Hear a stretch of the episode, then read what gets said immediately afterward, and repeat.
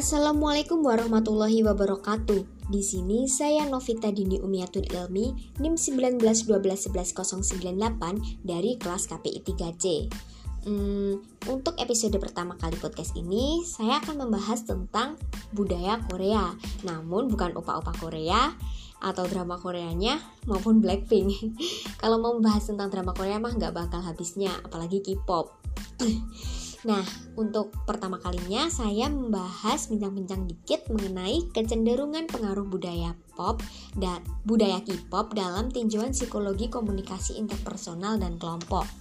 Nah, masuknya budaya asing bukan lain melalui globalisasi. Nah, pengertian globalisasi sendiri merupakan suatu peristiwa di mana seseorang dapat memperoleh informasi tanpa batas diiringi dengan perkembangan teknologi yang semakin maju.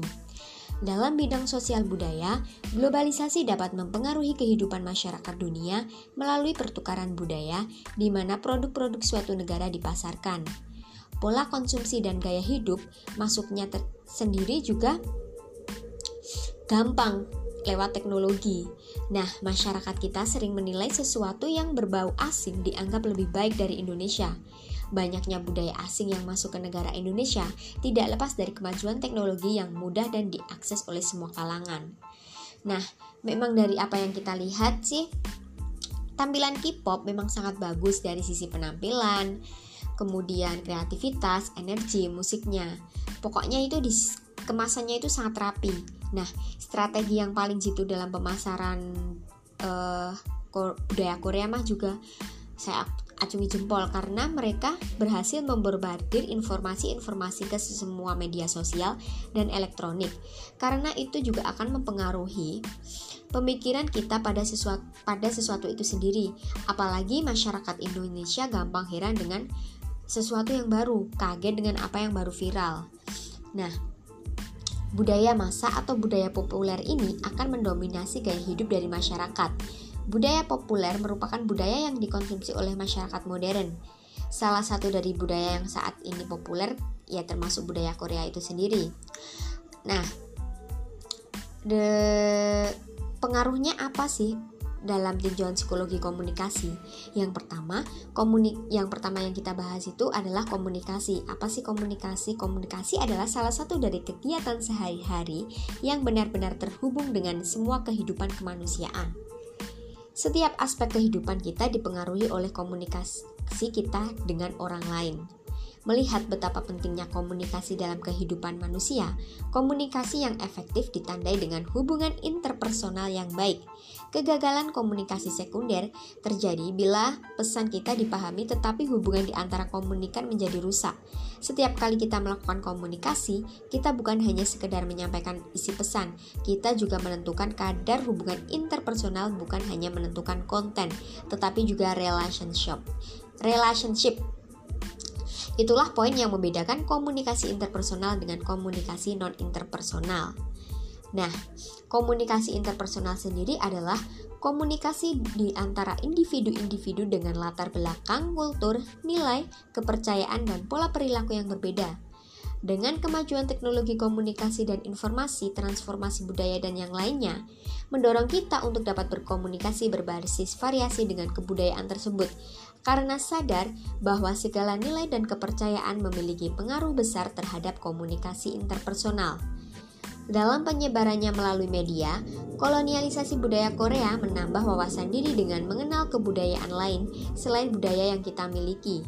Berkomunikasi sesuai situasi, kondisi, dan pribadi masing-masing individu, mengingat tiap orang mungkin memiliki pola interaksi yang berbeda-beda sesuai kulturnya.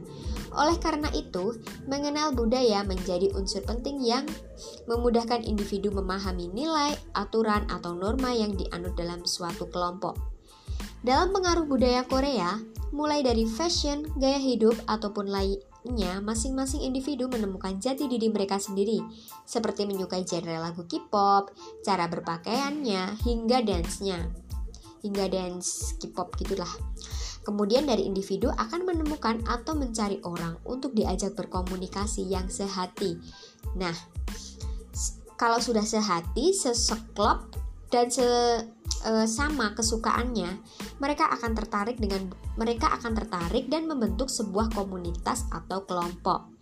Nah, komunitas banyak menggunakan strategi komunikasi interpersonal dalam menjaga eksistensinya.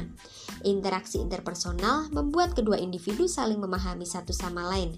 Kedua peran sebagai pencerita dan pendengar memiliki peran yang sama pentingnya untuk mencapai keselarasan.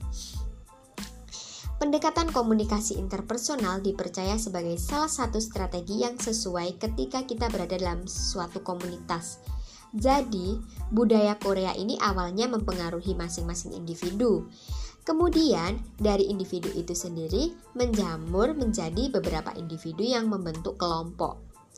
Sehingga terjadi komunikasi interpersonal di dalam sebuah kelompok ataupun komunitas yang sesuai dengan kesukaan mereka yaitu menyukai budaya Korea hingga fashionnya kemudian ikut dance dance agar agar juara nah Sebaiknya kita sebagai warga Indonesia mampu menyaring kebudayaan asing agar tidak terjadi penjajahan kebudayaan secara keseluruhan dan mampu melestarikan kebudayaan kita sendiri. Menurut saya, menurut saya pribadi, suka suka budaya Korea boleh tapi jangan lupa dengan budaya kita sendiri. Nah, itulah itu tadi yang dapat uh, saya saya argumenkan, saya asumsikan. Kurang lebihnya mohon maaf. Wassalamualaikum warahmatullahi wabarakatuh. Next time, see you next time.